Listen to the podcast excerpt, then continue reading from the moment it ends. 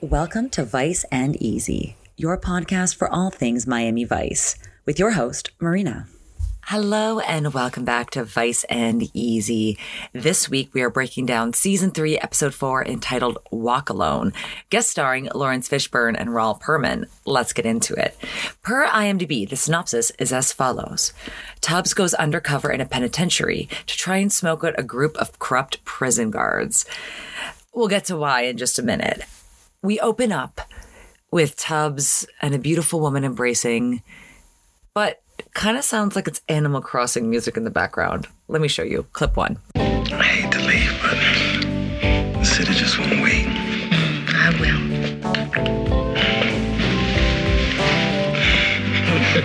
will. Now, unfortunately, I can't ID that. I was scouring through YouTube and through the different Jan Hammer lists, Marty Castillo's channel, could not find it. So, not that I'd want to listen on the regular, but I'd like to be able to relay that back to you, the listener. So, as they make their separate ways, as Tubbs, remember the city city won't wait for him. So he's back at OCB and it's actually very cute. He is in a great mood. He is in love. Everything is going well for him and he's annoying all of his coworkers in this next clip. Somebody said that if I do right, I'd get my just reward. Switek lets Crockett know that he is free and willing to talk to Tubbs to impart some relationship advice on him before he walks down the aisle.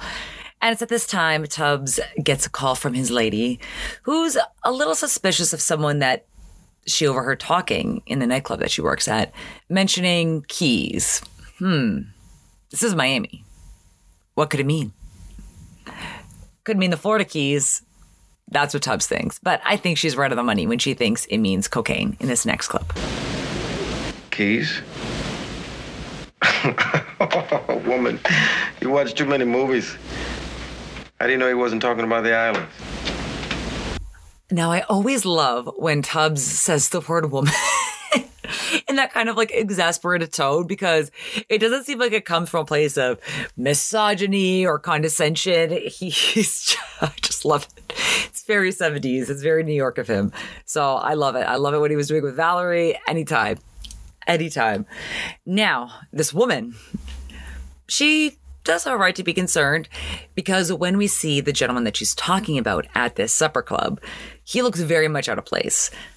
A little bit older than the rest of the audience, not really dressed for the part, sunglasses inside, kind of looking shifty.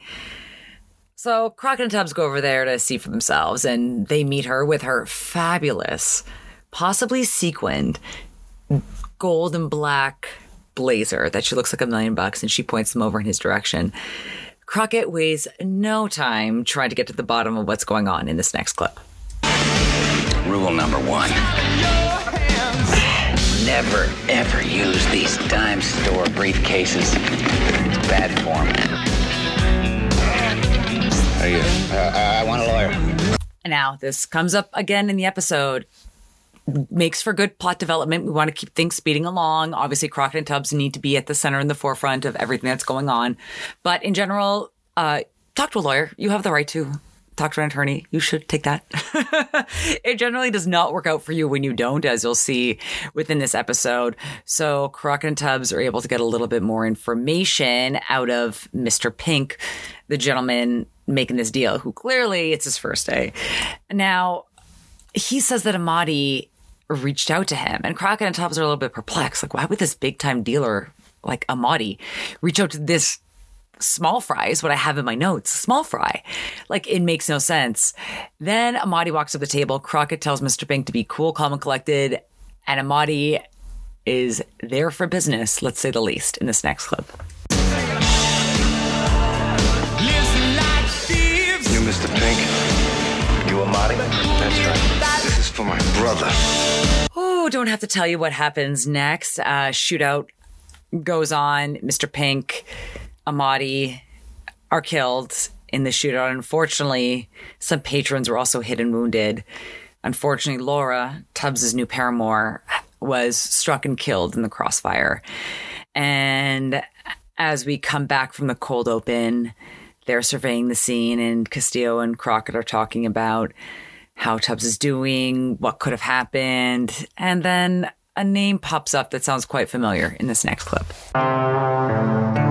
The dealer said Amadi got to him through Izzy. The deal went down. He shot Wild killed Laura. Our man Isidore. Why isn't he always the center? the centerpiece of the puzzle, if you will. Now, we are going back to Raoul's. This facade has come up in a couple episodes now. I have been doing some research on this because conflicting reports that the exterior is from the 80s in Los Angeles. So I was trying to look up, I believe I have the address somewhere in my notes. It's like 100890. It's in the picture.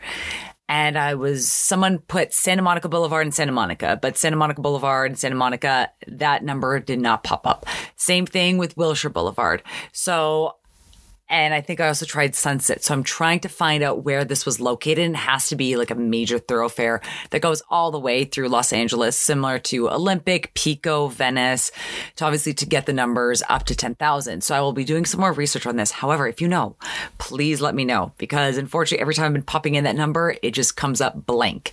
And I know that it's probably not the same on the exterior, but it would still be kind of cool to see the building and be able to show you guys a Miami Vice filming location, even if it's just exterior B roll for you guys here in Los Angeles because it's very easy for me. And I just think that would be cool. So if anybody has information on where the facade of Raul's is located, please let me know because the inside where they filmed is OVO. Yes, similar to Drake's OVO, October very own OVO. And you can kind of see that sign. There's like a little bit, you can see it when they walk in. So Switek, they want to go pay Izzy a visit. Now they get into like a little bit of a road bump in that it's ladies' night. What I mean, ladies' night, I mean, not really stripping, but you have male burlesque dancers, and then you have a guy with the wildest sleeves. Again, I try to paint a picture with these episodes, and a picture says a thousand words because you have got to see the sleeves that this kid is wearing, that the drummer is wearing. He is wearing a pink button up shirt with giant puffy gold sleeves, and then they're layered with pink underneath. It is just ridiculous. And the guy looks very familiar. This whole episode, I don't know if it's deja vu, but so many familiar looking faces, and I cannot track track them down to save my life. But this kid definitely looks very familiar, and I'm sure he grew into a character actor later on in life. And there's another one I'll mention as well. But this whole scene is wild. And my favorite part is that you kind of have the cowboy dancing to Walk This Way, the Run DMC Aerosmith collab from the 80s. And then Izzy comes out and like that's the thing with Izzy is that he's so awkward but charming that he makes this work. And like obviously he wouldn't be as popular as someone who's like a little bit more beefy or a little bit more, you know, traditional male stripper, male dancer. But he does make it work. universal problem. Yeah, right. It's good everywhere.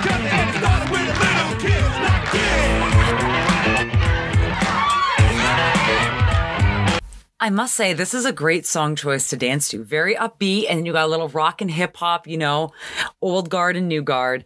So they do get a little bit of information from Izzy as they interrupt him on his other side gig. I will say this for Izzy. Man's always working. You know, he's always trying to make a buck, always trying new ways. You know, he's never just standing still.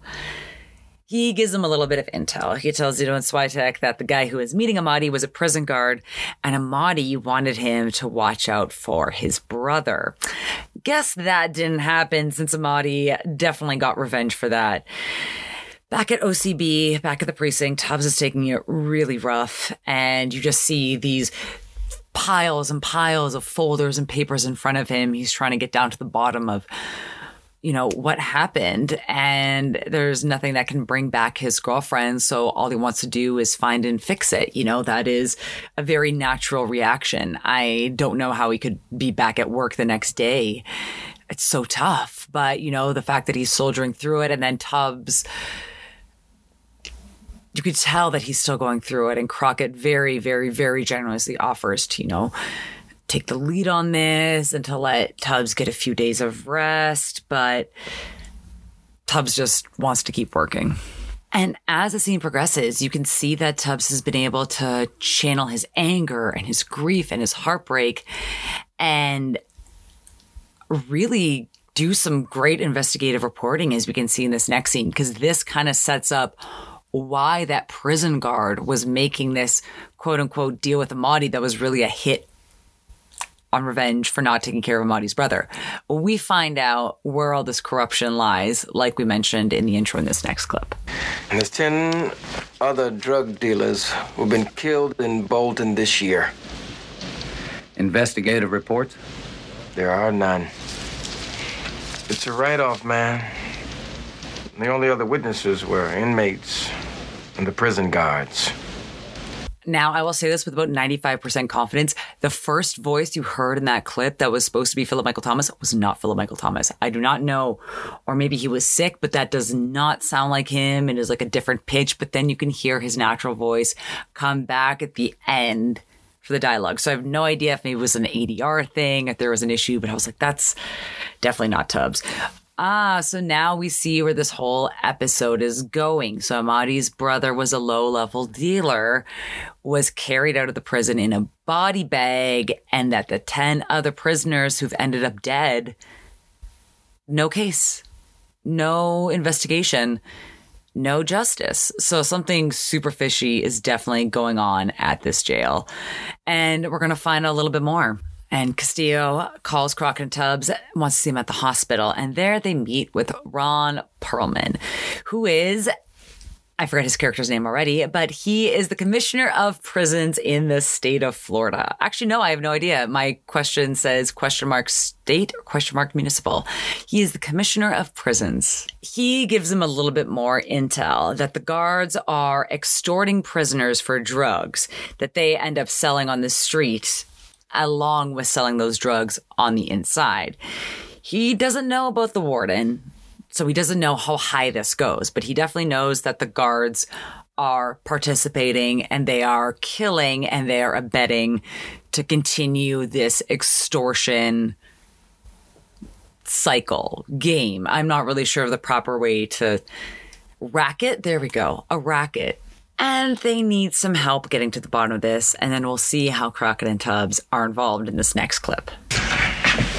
They need a police officer to break the chain. Break the chain? How? By going in as a prisoner.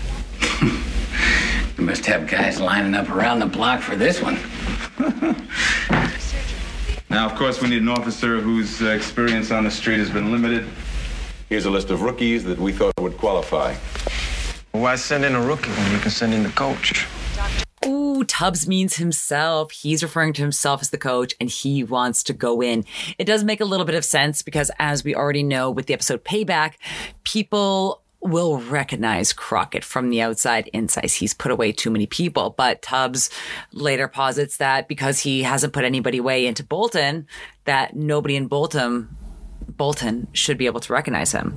So actually very quite an interesting point. And then he has also shown them a picture of Fox, the head warden guard, who's kind of like the main man of this whole operation. Ron Perlman does end up agreeing to this, and he says that he can have a fake identity basically made for Tubbs that even just one speeding ticket would land him in jail as this character. So then we get a little bit of a police chase. So we have Zito and Switek going to go visit a gentleman to get a little bit more info as to what's going on. He knows someone who is in Bolton. His name is Samson, and this guy's on the outside.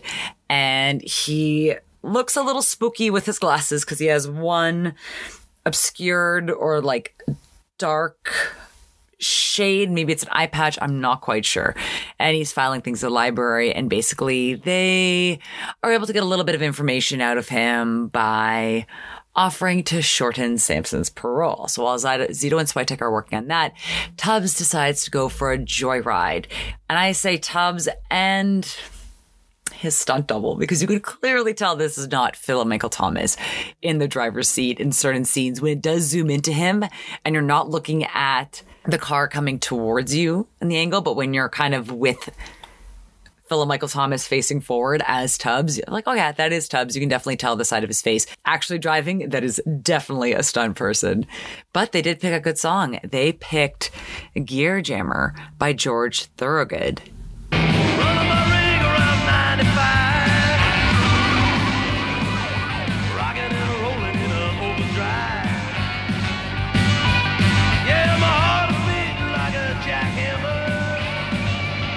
And so, with this speeding ticket, Tubbs's persona is arrested, put on the bus, and he is on his way to Bolton, looking very dapper in his suit, I might add.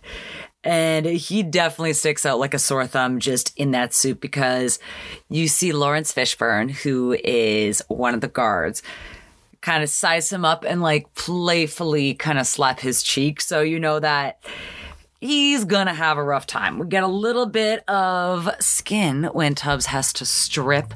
I'm assuming it's for a strip search. And then we have them slowly line up in the corridor and then they sit down. I want to say there's about like eight of them. And I made a gif of this because this is where Fox and the other guards divide the new incoming prisoners into different blocks. Remember how we're talking about D block? That's where most of this was happening. This is the roughest block. So again, I, there was a gif that I made of Fox going these four, pointing to Tubbs and three other men, even though there's only two sitting with him who are black. And obviously, you will see there was a lot of anti black racism, not only from the guards, from the other prisoners, but you could already tell this is a very rough situation for Tubbs to be in. And who knows how long this is going to last because we did hear rumblings of like maybe a day, maybe a day or two. And I'm like, this is wild. So, surprise, surprise. Uh, quick edit. I am mistaken. I'm going through my gallery right now, and there is one white man. So the four that he has picked, there is one white man in it, and this is where they get to meet our guest star for the episode, Laurence Fishburne. Now it's very funny in that Laurence Fishburne plays asshole so well. Him as Ike Turner, and right here as the guard, he is just so good at being bad, but then he's so good at being good. Like he's so good as his Styles and Morpheus. So really, truly, Laurence Fishburne, Renaissance man. Now, Laurence Fishburne gives him their duties. Tubbs gets sent to kitchen duty. Ugh, not a good first day. Basically, he's scrubbing a little bit of the oven, sorry, of the stovetop asks the other guy where the soap is, and the other guy kind of looks around nervously, sees something that scares him, walks away, while a huge group of guys come in and beat the crap out of Tubbs. Then there's also another weird scene. I'm going to see if I have a recording of it where the guards call out that they need volunteers for a lineup and it's all different ethnicities, looks, races, heights, weights. And I'm like, wouldn't um a a lineup be people of like a similar build? I, I could be mistaken. Please let me know. Because I figured that, let's just say I got mugged by someone who's 5'10 and blonde, who was wearing a black hoodie. I have a feeling they would round up about six people that fit that description, and then I would pick the one, I would try to finger the one that had mugged me. So I don't know if this is also part of their game. I'm assuming it is because we meet Tubbs's roommate, who is a very sweet man with a very thick accent that I could not stop laughing at. And I swear I've seen this actor before, but when I was digging deep into IMDb, He's not even listed on the IMDb page. I had to go through the Miami Vice Wiki page. I believe his name is Richard St. George. And every time I would try to Google image search him, it would just be some like English knight, so I got nowhere. But he looks so, so, so familiar. However, he is not having a good time because he needs a key of cocaine to give to the guards, or otherwise the guards say they're gonna kill him. And Tubbs, we know that he loves his charity work. As uh, Castillo loves to say, don't do your social work here. But Tubbs knows that he's on the inside and that he can't really bend because he's the one that needs to work with the guards if he's going to be able to expose their corruption. Please advance to me one kilo of cocaine.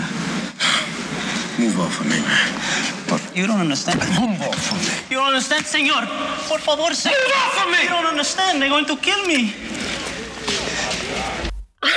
I'm sorry, the accents. oh, poor guy. And then, so as they're already kind of having this argument, there is a comb placed in the bed, and Tubbs knows it's not his. So when he picks it up, looks a little bit perplexed. The leader of the Aryan Nation, who in real life is actually a Miami Dolphins player, I believe his a- name is AJ Rua. So interesting casting.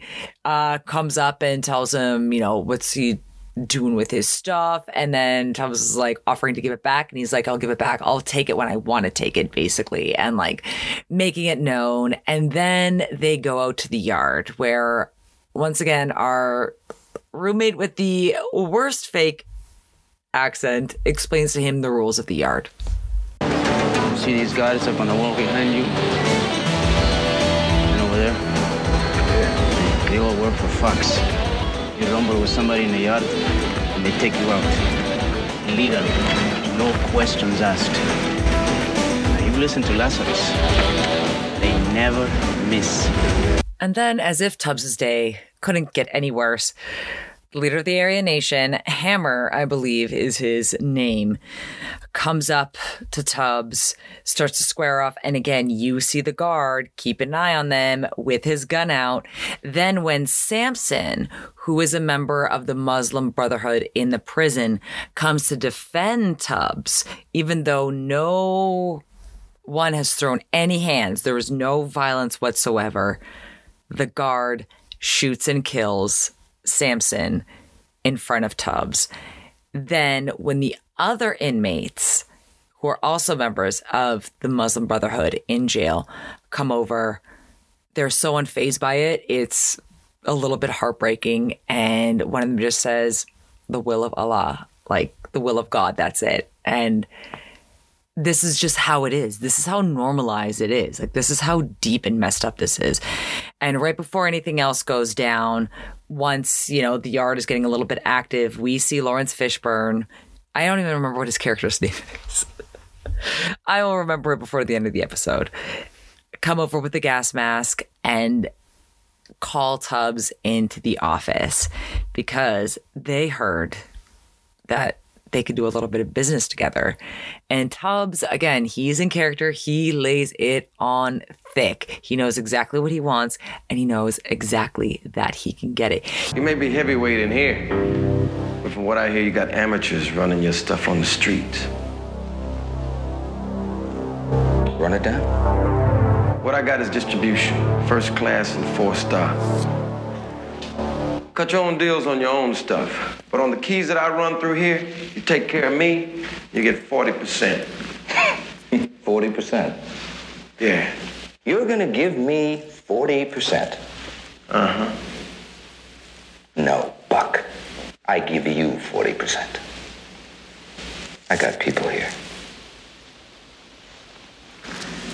50% plus amenities. Now, wait, because I love these amenities that he is proposing in this next clip. I want protection. I don't need no more accidents. I want my own cell, my own food, clothes, music, and my own woman. His own woman, does that mean that he wants more conjugal visits? Interesting. I was trying to figure out what that meant, but I did love like music, clothes, his own cell. I was like, yeah, totally. If you're going to play dirty, you're going to play dirty with me too. I agree with him on that. Not that I agree with the sentiment of any of this, but if I were in his position, I would do the exact same thing. Now he makes a call back to OCB. Switek picks up. Now this is all code, but I want you to hear Tubbs' delivery. Says McMullen. This is Kubera. Pick up a pencil.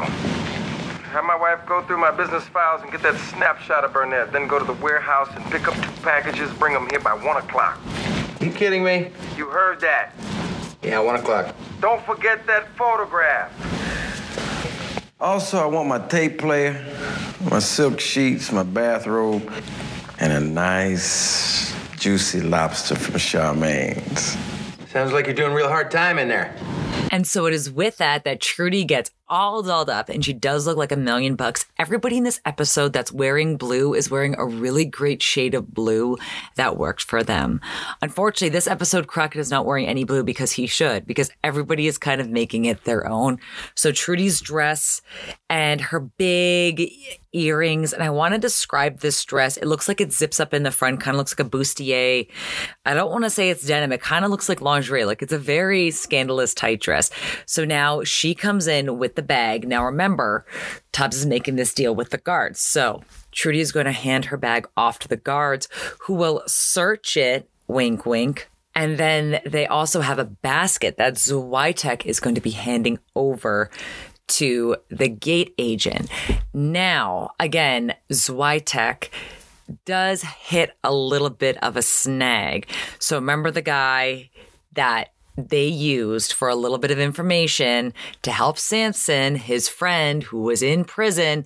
Well, Samson was the one that got shot in the yard. So the guy comes up, obviously pissed off, knows he's a cop, and Switek just basically has to pretend that he's crazy while he's trying to do this deal and trying to, you know, stall a little bit. But let's get back to the conjugal visit, quote unquote, because this. Let me play it. We're. Okay. Hey, woman! What are you doing? I know you've been messing around on me.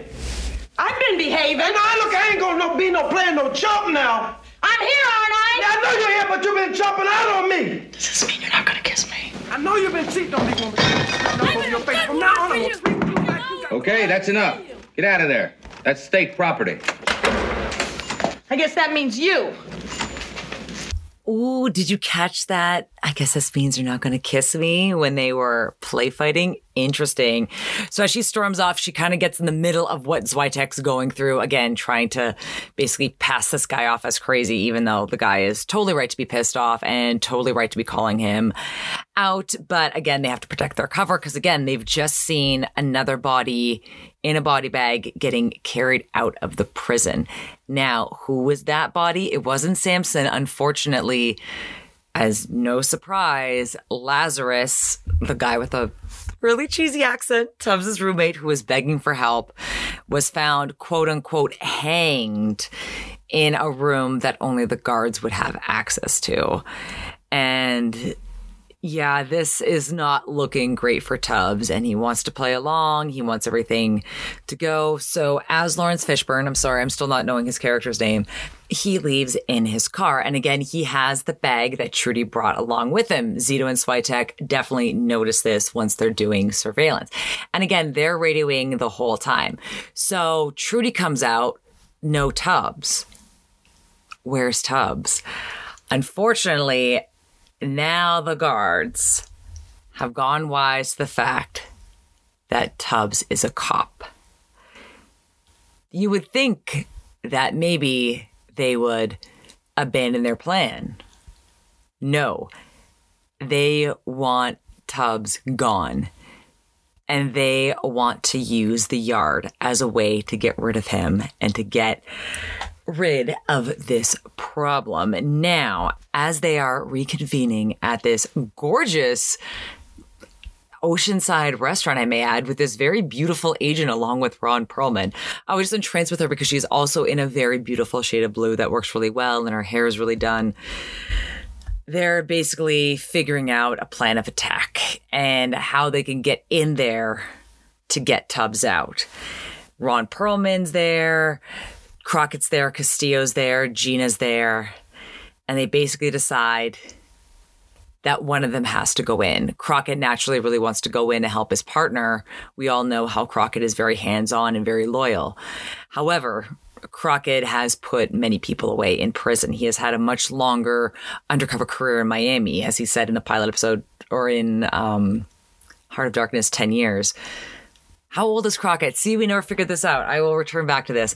Basically, they decide on Castillo, and Castillo looks very solemn as always, but he knows that he can do this. And I think it does help in this case that he's not as emotionally invested in Tubbs as Crockett, but that he's still going to do everything in his power to get Tubbs out of there. And unfortunately, they're working with very limited time. I believe Ron Perlman says 40 minutes. But guess who walks in wanting to make a deal? Who are you? I work with Fox. How's Cabrera? He's in a tight spot, man. Tight spot, but uh, we can help him out of it. Yeah, Crockett is not playing around, and they are splitting this scene between obviously uh, Laurence Fishburne getting caught with Tubbs getting the crap being out of him. And again, Castillo is finally getting ready. He's taking off his suit, his white shirt, as Laurence Fishburne on the recorded line calls into the prison guards to let them know that he didn't make the deal, wink, wink, and that he doesn't want to deal with any more heat. That he basically kind of got a little bit suspicious. He felt he saw a little, like, too many cops for his liking or possible cops left. And then he reminds them that Tubbs is a cop and he doesn't want a dead cop on his hands. Unfortunately, Fox is going to set Tubbs up.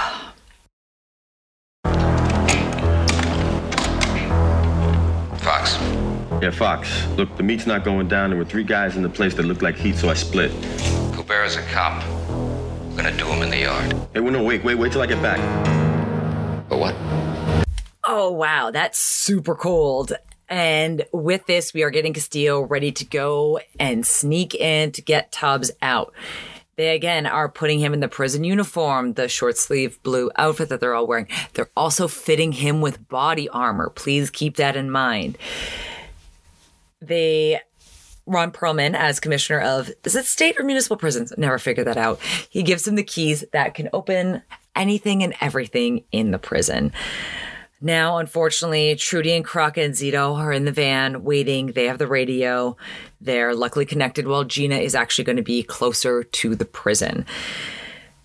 He actually looks very good and he's able to sneak in with Laurence Fishburne by hiding in Laurence Fishburne's trunk. Because remember, he left the prison to do that deal, put the bag in the trunk, and now he's coming through. And of course, naturally, he works there. They're not going to check his trunk. They're not going to assume assume anything suspicious. So Laurence Fishburne gives Castillo the same spiel he gave them earlier. Stand four steps behind all personnel and keep your distance. Unfortunately, this proves to work against Castillo because what happens is that Fishburne first opens up the door, four steps ahead, lets him in, then goes into another door, turns around, locks the door. Castillo's stuck. He's freaking out. He can't open any of the doors. But again, Castillo, very smart man, he is able to sneak into the kitchen. It is at this time they are going out to the yard. Castillo can see Tubbs in the yard through a small little crack in the metal doors. This is such a great, riveting scene. And the song In Dulce de Decorum by The Damned is playing, and it's such a great song to set the pace, to keep it thrilling. Because again, we are crunching on time. We know that Tubbs is going to be set up. We know that no one is looking out for him in the yard and that Castillo is trying his best. But again, everything is working against them in this episode. Luckily, Castillo in the kitchen notices a big sign that says flammable propane along with propane tank. So what he does is he's able to shoot the propane tank, which blows open the doors and diverts the guards' attention. Everyone just kind of goes nuts, runs around. Castillo starts shooting off with the guards who are shooting down at the yard, shoots up at them. This whole shootout's going on. He does get shot. He does fall down. But remember, he has that body armor. So even though he does fall down, he just takes a second, takes a beat, comes back up. Gina, also, I love how my notes said this Gina's outfit 100. She is in a royal blue suit with a very cinched black waist, looking like a million bucks. Because again, once Castillo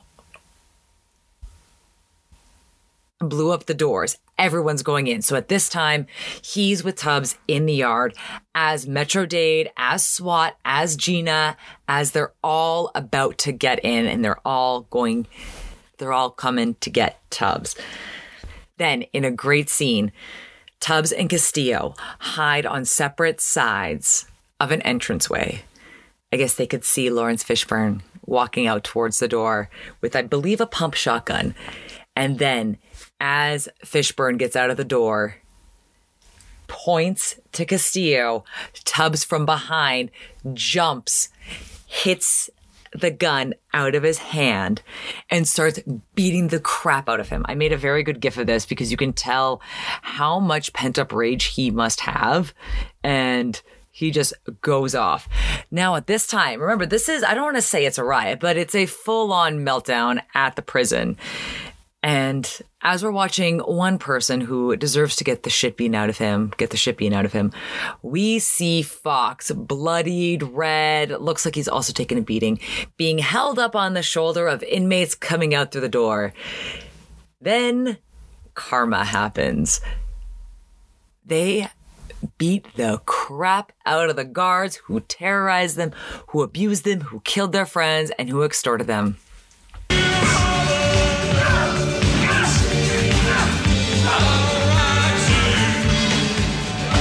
And as we wrap up this episode, Castillo and Tubbs watch as the group of inmates beats the ever living crap out of Fox. Karma.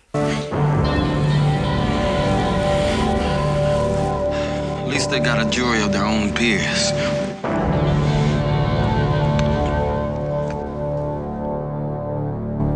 And that's the episode. Now, let's get to a little bit of a lighter topic. Let's do some Vice tea first.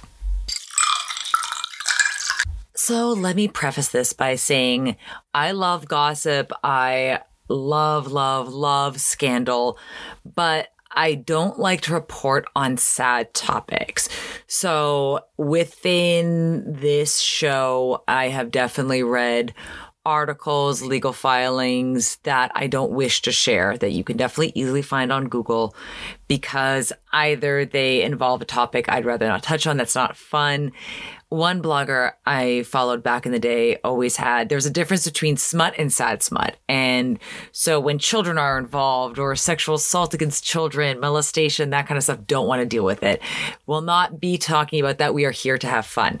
So that is just a way for me to preface. I think you were expecting a different Vice T on one of our guest stars because of what of his children has been in the news for in the past like decade or so, but I will not be covering it here just because it is a very sad story. So let's have a little bit of fun. Now, Ron Perlman, he is so baby faced in this episode and he's really come to his own. Of course, he's been in everything Hellboy, Sons of Anarchy. Now, I wasn't that close to all this gossip and drama, but a few years ago, I want to say it was maybe 2018, 2017. Um, I've definitely linked to it in the show notes. I just forget the years, but I was working in Pasadena. And for those of you who are not familiar, Pasadena is this very pretty suburb outside of Los Angeles. It's where the Rose Bowl parade happens. There's, um, lots of beautiful gardens. It's like a, it's a quiet little suburb, but they do have a playhouse. So we do get a lot of actors coming into Pasadena um, you know, just to act in plays, or a lot of celebrities also live in Pasadena. So when I was working in Pasadena, one of my regulars worked at a nicer steakhouse and said that Ron Perlman would come in all the time. And I was like, oh, cool. That's so cool. And they said nothing but great things. He tipped well, super lovely. One time I was at another restaurant in South Pasadena and I did see Ron Perlman and this blonde woman and they were just having the time of their life. They were just joking around. I think we are trying to get a lift or trying to get our valet back and they were just kind of, you know, shooting the shit with us. And it was actually a really cool experience. And then like a couple days later, I saw these pictures on page six at a different steakhouse, Alexander's Steakhouse in Pasadena. There was one in San Francisco and one in Los Angeles. I don't know if it's a national chain of him and the blonde woman kissing because he had just filed for divorce from his wife I want to say at that time, like 37 years. And they he had met this woman co-starring in a movie but they seem really happy together and i am not one to celebrate separation or divorce but it does seem in this case that maybe he had just outgrown his wife or that they weren't connecting anymore and that he had found love. Again uh, it's never great to be deceived or cheated on but it seems like everyone is happier at the end of the day and he had adult children so you know it wasn't really affecting them. And he seemed to really really really love his new girlfriend. So kudos to him. And again great tipper great guy Nothing but all around things I could hear. Now, Laurence Fishburne, I would like to think he is amazing in person. I very much would love to know if anyone actually has interacted with him. Unfortunately, sadly, he has never come in or he has never gone into a bar that I would have any intel at, but I would die. I personally love him. It's tough because he's been in so many things. Trust me, like look at this man's IMDb. He has been in TV, movies, everything. This man needs to rest. I really liked him as the grandfather on Blackish because he was just so funny. Of course, love him in The Matrix. But I want to say, I think my favorite role of his, favorite role of his is as Ike Turner and What's Love Got to Do with It because he is so menacing and scary, but so charming. And honestly, the outfits that they put him in. Like that meme, like all those memes that come from the movies because he is dressed like such a fool, but he is so charming, slick, and scary. But I hope in real life, he is nothing but wonderful. Now, the scandal that I am going to report on, it wasn't that much of a scandal, but his ex-wife Gina Torres, incredibly beautiful. She was on Suits, she was on Firefly. She's been in a lot of like Canadian heavy productions, which is very funny. She's not Canadian, sadly. I would definitely want to champion that. Gorgeous, gorgeous, gorgeous. And she and Laurence Fishburne were, I believe, married for about 15 or 16 years when once again, photos of her making out with somebody else were released on either TMZ or page six. Then they had to release that, you know, they had been separated for a while, were filing for divorce, yada, yada, yada.